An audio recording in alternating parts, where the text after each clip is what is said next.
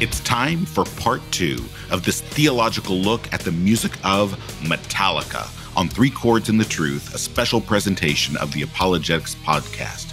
In this episode, we take a deep dive into the problem of evil, the power of shame, and the God that failed, all in the music of Metallica. Thank you so much for listening.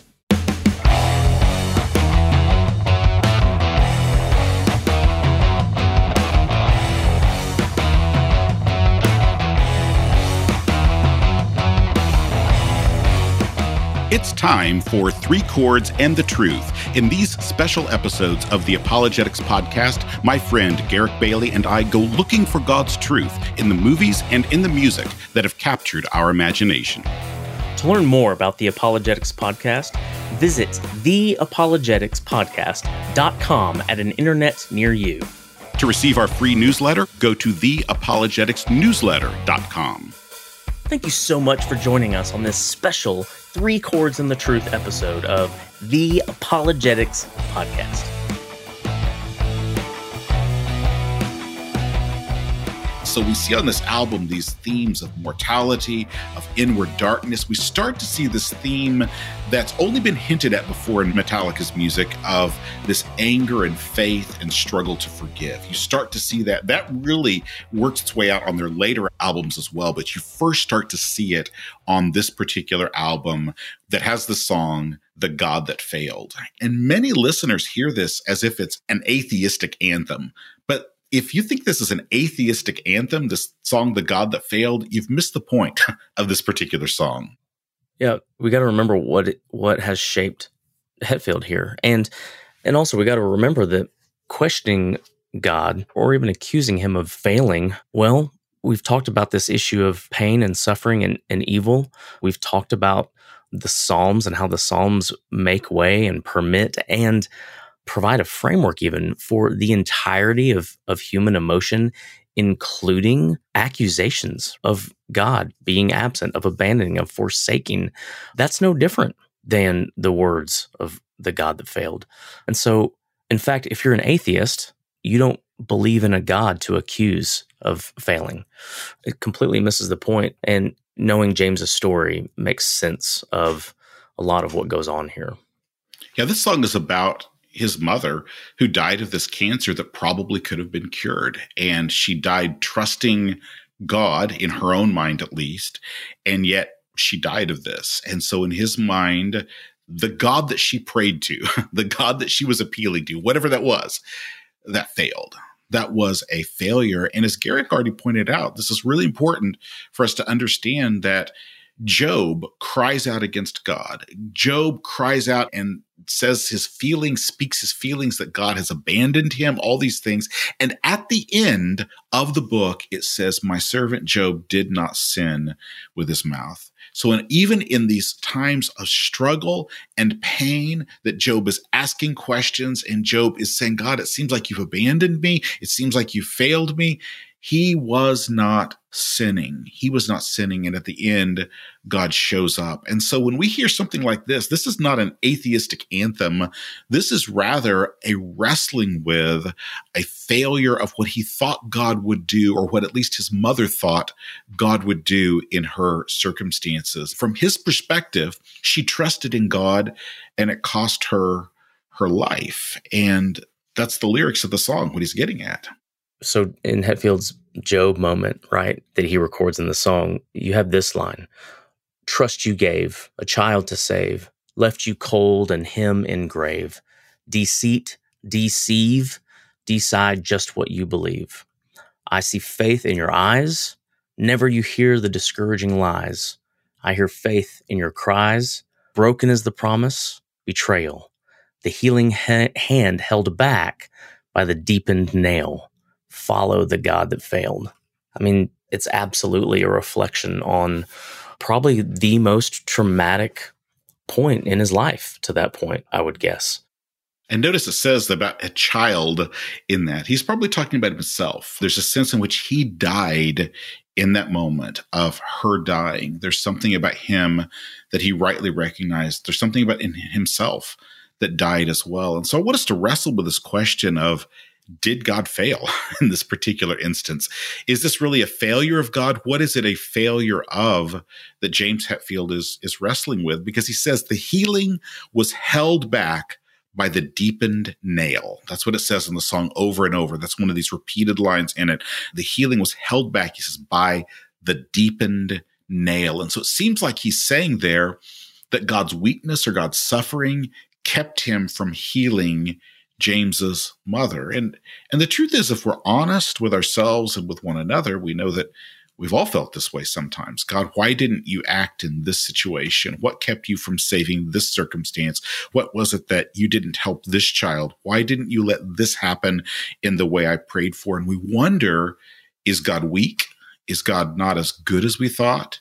What is holding him back? And that's what he's wrestling with. What's holding you back? This deepened nail. What is it, God, that held you back from helping my mother when she cried out to you? And the fact is that when that does happen in our lives, we honestly don't know what it is, what God's reason is. Even as Christians who have a faith and a belief in this, we don't know all of God's reasons. We do know this, that God's plans are greater than we can see.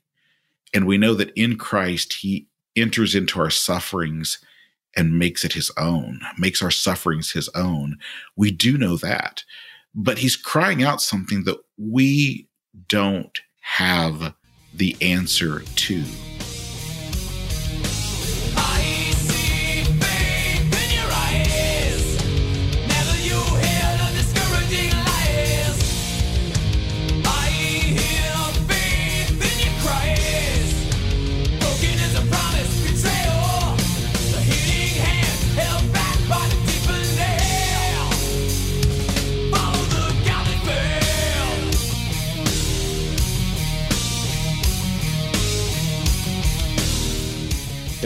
It really feels like, I mean, when I look at the words, especially the line that we read, it strikes me as a song that he's singing to his mother.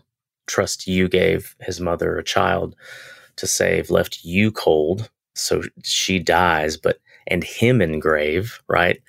Not an actual death, but the effect of this moment on his life. And that line, held back by the deepened nail, we know that would be true if Jesus had stayed dead, right? If he hadn't been raised from the grave, that the deepened nail neither held him back from resurrection, from ascending to the Father, and from all that follows, the giving of the Spirit to continue the work of redeeming people, to break his kingdom into our world, right? We know that to be truth. It sounds like in this moment, that's not truth for Hetfield. And we have to remember at this point, again, Christian Science, what the teaching of Christian Science is. If we go back to their writings, there's one I found from 1893 trying to think through what their official theology is on this issue. What resurrection is, the resurrection of Jesus is for Christian scientists, is that basically Jesus, according to one of their own authors, Jesus was merely asserting the great fact of man's being that no man can die. And in other words, what they're saying in that is what the resurrection was is a recognition that death is only an illusion. So they don't believe in Christian Science that the resurrection happened because God supernaturally acted. They don't believe that. Rather, what they believe is that Jesus recognized and asserted the fact that nobody actually dies at all, that death is merely an illusion. And what James Hetfield rightly recognizes here, he rightly recognizes, is that death is real. It's not an illusion. His mother truly was gone from him. That's really happened. And so in his crying out, remember the context in which he's hearing this, and with the context in which his mother is praying for healing is a context in which they believe that even the resurrection is merely asserting that you don't really die. And in that, when he says that your hand is held back by the deepened nail, it actually makes sense, because if that were true, if God didn't ever supernaturally act to raise Jesus from the dead, then it is exactly right that that deepened nail, the death of Jesus on the cross, it really, truly is the end of things, because James Hetfield has realized that this whole claim that you overcome death by saying death is an illusion, that is utterly and completely false. And so what we would say to James Hetfield of 1990, 1991 is that it's not God that failed, but it was a lie about God that was revealed to not be true. It was a false God that your mother did put her faith in, her trust. There were promises that were broken. There was betrayal, but they weren't from God. They were from a belief system that had long left the truths of Scripture, the truths that God had revealed about himself. Yeah, the tragedy in this really was his mother placed her ultimate trust in something that was false. And there's an equal tragedy, but it's not the end at this point of this tragedy. And it's that James Hetfield, he's rightly left Christian Science behind. He recognizes that doesn't offer any truth, but he's still in so many areas of his own life, he seems to be chasing a false vision of God. And a lot of times we talk about these people and they're dead. James Hetfield is still very much alive. And so as I think about this, I think about it prayerfully, recognizing that there are things that could happen, and there are things that God can do to open his own heart and mind and life to the truth of God. But right now, where he's at seems to be in terms of God and forgiveness, is he says, I believe in a higher power. Yes, he, she, or it. I see it everywhere. If I choose to see it, it makes me feel better. And so on the one hand, he believes in God. He does believe in God of some sort, but it's not the God of the Bible. It's a God of his own imagination, just like the God of Christian Science was a God of Mary Baker Eddy's imagination. And this God of his imagination, what that God can't provide, among many other things, is forgiveness. And as we look at James Hetfield, if there's one thing he knows he needs, is forgiveness. He knows he needs that. And that's something that a he, she, or it higher power cannot give him, the forgiveness that he needs. And he knows it. He knows he needs it. Part of Hetfield's story, part of his searching, his digging, and his asking questions, it has a dark side to it. After the Black Album, alcoholism just takes grip, or more of a grip, and it spins further and further out of control until 2001, right? 10 years later, and he's married at this point, but 2001, his wife kicks him out. Alcohol was, ever since, well, I think ever since my mother died, that became more of a part of me. Alcohol at age 16, it became, you know, it starts off as the cliche, hey, I feel more alive, I feel looser, I feel more comfortable, I can talk to women, I can, you know, get on stage and all of this. It was kind of the fog. I was already in somewhat of a fog, and that helped it be more fun. And then the typical story of starting to need it. And then it became just like this maintenance. And it was a constant fog, and a lot of things I can't remember. You know, blackout drinking was not good. Getting in fights, all kinds of, you know, a trail of destruction, the cliche of that. But then it certainly got more and more evident that it was changing me. I was bringing some of the road life home, and now I had a family and children, and it certainly wasn't a good combination. And he says that losing my family, that was the thing that scared me so much. That was the bottom I hit, that my family is going to go away because of my behaviors that I brought home from the road. I didn't want that. As part of my upbringing, my family kind of disintegrated. And so he became, at that point, in his own words, a reborn straight edge, right? But for those that know his story, they know that scared him straight, and that he can talk about being reborn, but it's also kind of just a false front. And it was built on his own efforts of trying to get it right after almost losing his family. And by 2019, he has and I think there was another one, maybe even before this, but he has a major relapse and has to go back into rehab. And when asked about that, he said this about the things that he did when he drank, right? He says, "You wouldn't really like me if you knew my story. If you knew what horrible things I've done, shame is a big thing for me." And I'm just like, brother, welcome to the club. That's all of us. You wouldn't like me if you knew my story, if you knew what horrible things I've done. I'm right there with you, James. The difference is I know of a whole nother story. I know of a whole nother reality. I know a truth that speaks into those things I believe about myself.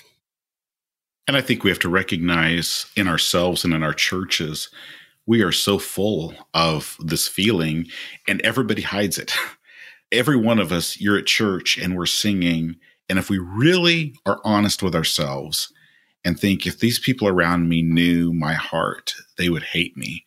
And we all have to recognize that that is our human condition. And we can do one of two things with that. We can build walls up and try to hide it and live with that shame, or we can own it and take that shame to the people of God and ultimately to the cross of Christ. And he says, shame's a big thing for me.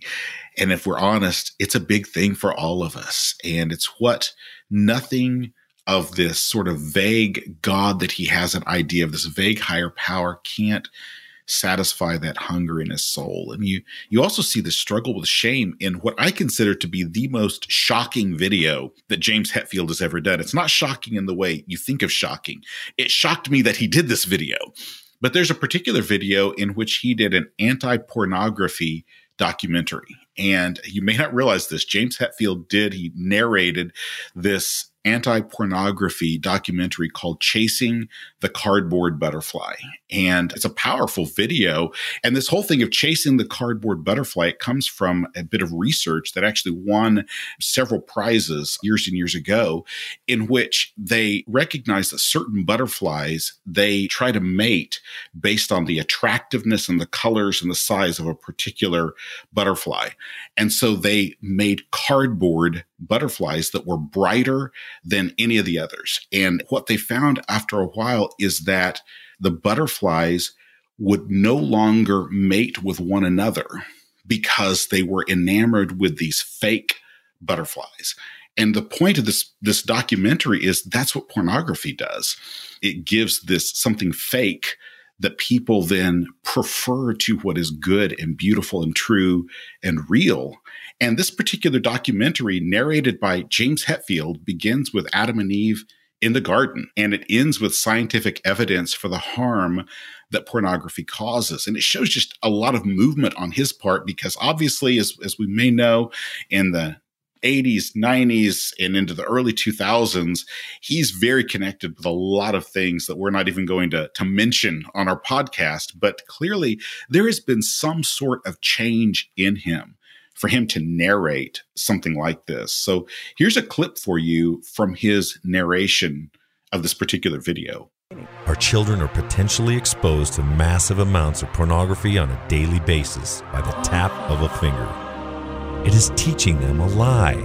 It is belittling spouses, emasculating men, and destroying the beautiful essence of women.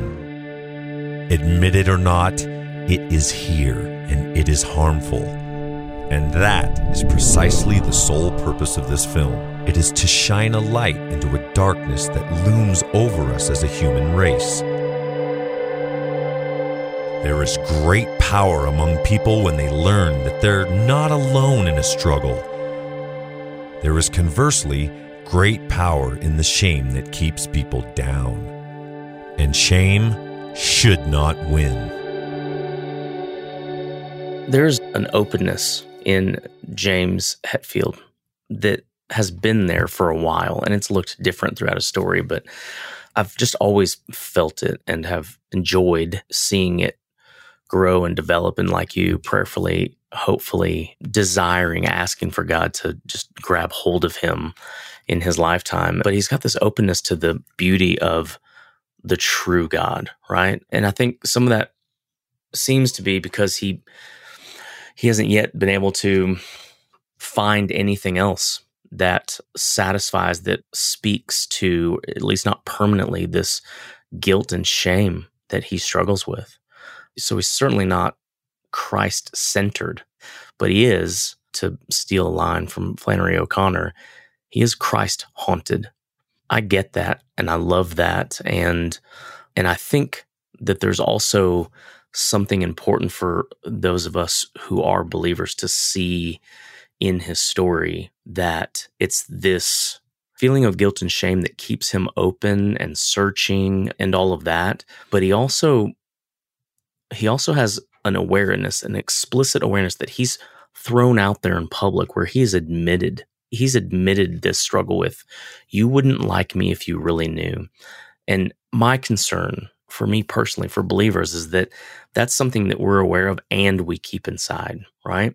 There's language that our church started to use. I don't remember what year, but it became so much of the language we use that when you use a restroom stall, you'll see material that has this phrase in it, and that's that it's okay to not be okay, and that's something that we need to hear over and over and over. And not only do we need to hear it, but then we need to be people who also practice it for others, right? We need to believe that God truly loves us in a way that this is true. It's okay not to be okay.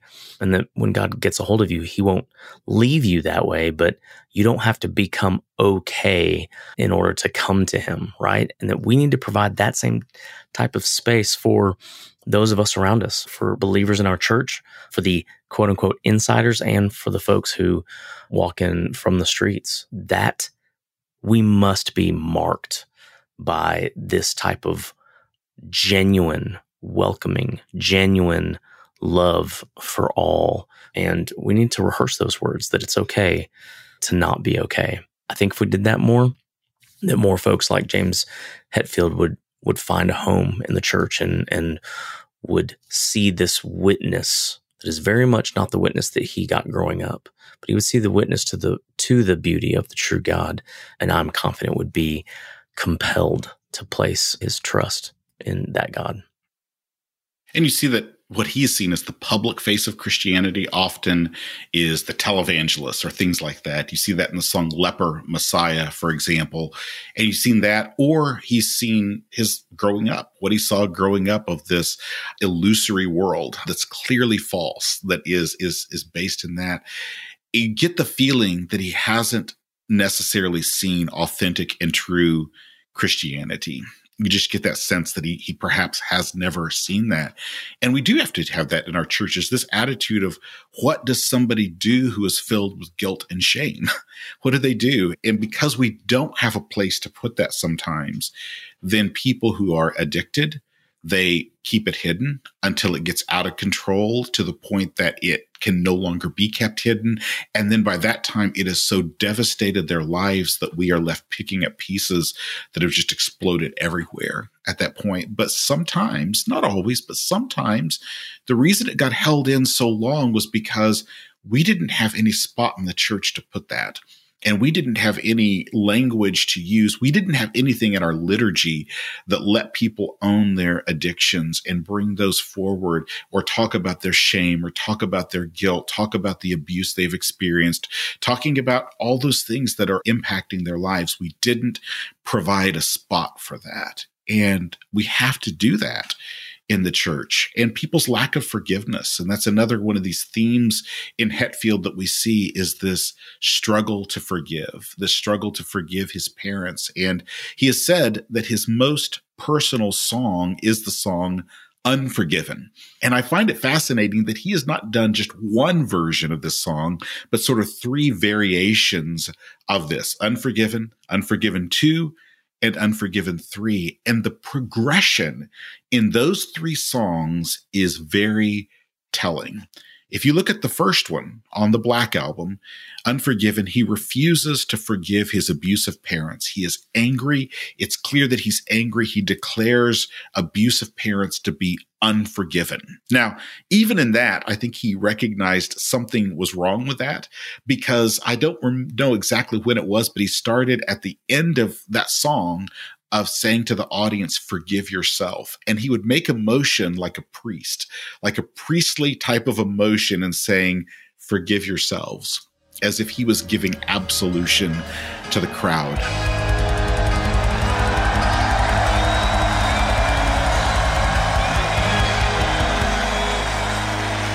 Please forgive yourselves, London. Thank you. But this first song, angry, refusing to forgive. The second one is he sees himself as somebody who's unforgiven, and he finds himself in community with other people who are unforgiven. He's dialoguing with somebody else who's unforgiven. He's in a community of outcasts, we might see, with another person. They're both unforgiven. By the time he gets to Unforgiven 3, he forgives everyone else, but he cannot forgive himself. He cannot forgive himself. And that is a powerful statement of where he's at. And there, in 2008, there's this interview with David Frick. And in this interview, James Hetfield takes his daughter to St. Petersburg to see the Rembrandt painting. You know, I've talked about this painting before, The Return of the Prodigal Son. And while he's there, he tells his daughter that's his favorite painting in the world. So James Hetfield's favorite painting is Rembrandt's The Return of the Prodigal Son. And it's his favorite because when he was in rehab at one point, one of the times he was in rehab, one of the directors of the rehab center had asked him who he was in the story of the prodigal son. I find it fascinating because it makes me think that there may have been some Christian influence on him in rehab, perhaps even. But James's answer to that is, I'm all three. I'm all three. I'm the father who forgives, I'm the son who needs forgiveness, and I'm the older brother who can't forgive. I'm all of them in that painting. And that, again, from just a few years ago, that's just a revealing thing, again, to see of what's going on in James Hetfield's heart and in his life. Yeah, I think we see echoes of that in other songs.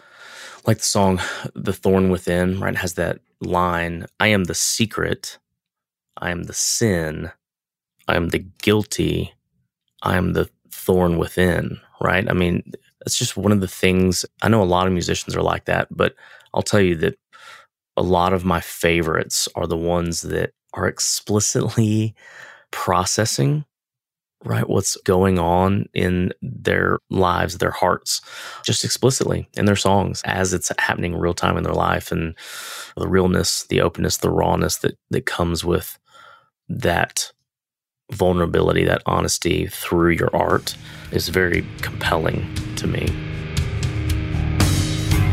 Forgive me, Father, for I have sinned.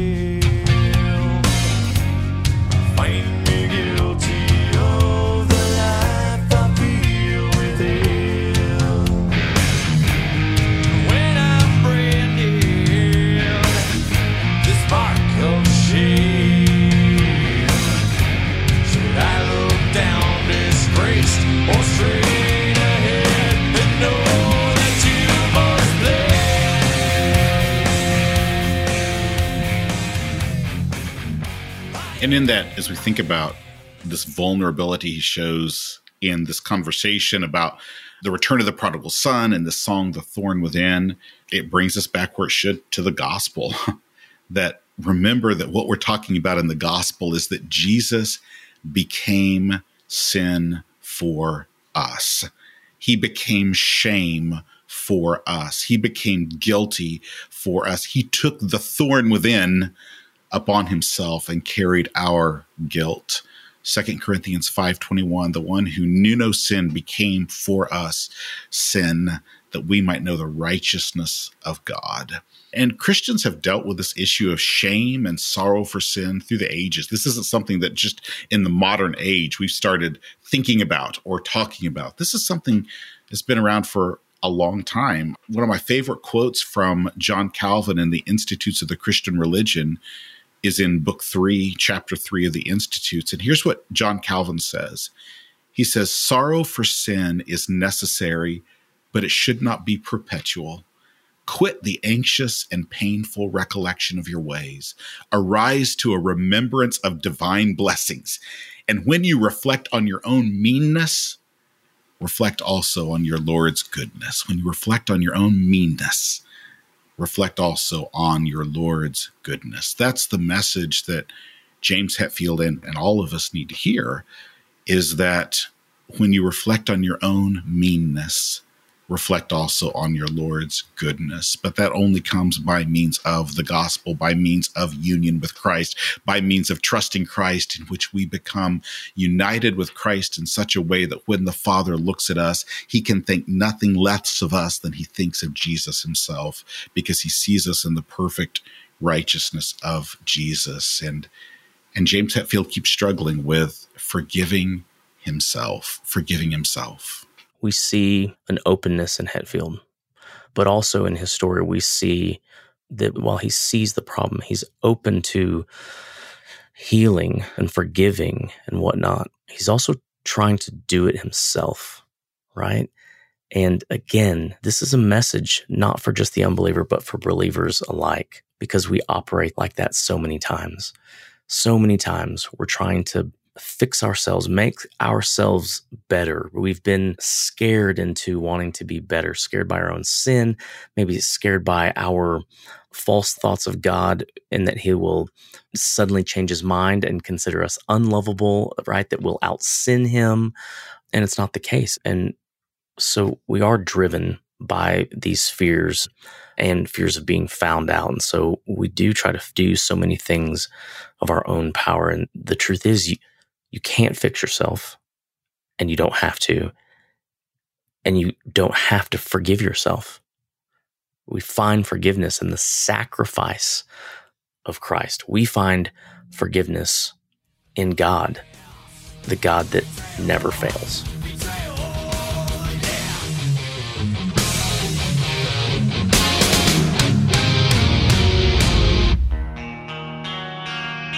Thank you for listening to this podcast. If you're interested in supporting the Apologetics Podcast, go to patreon.com/3chordsandthetruth. As always, that's chords with an H, the kind you play, not the kind you plug.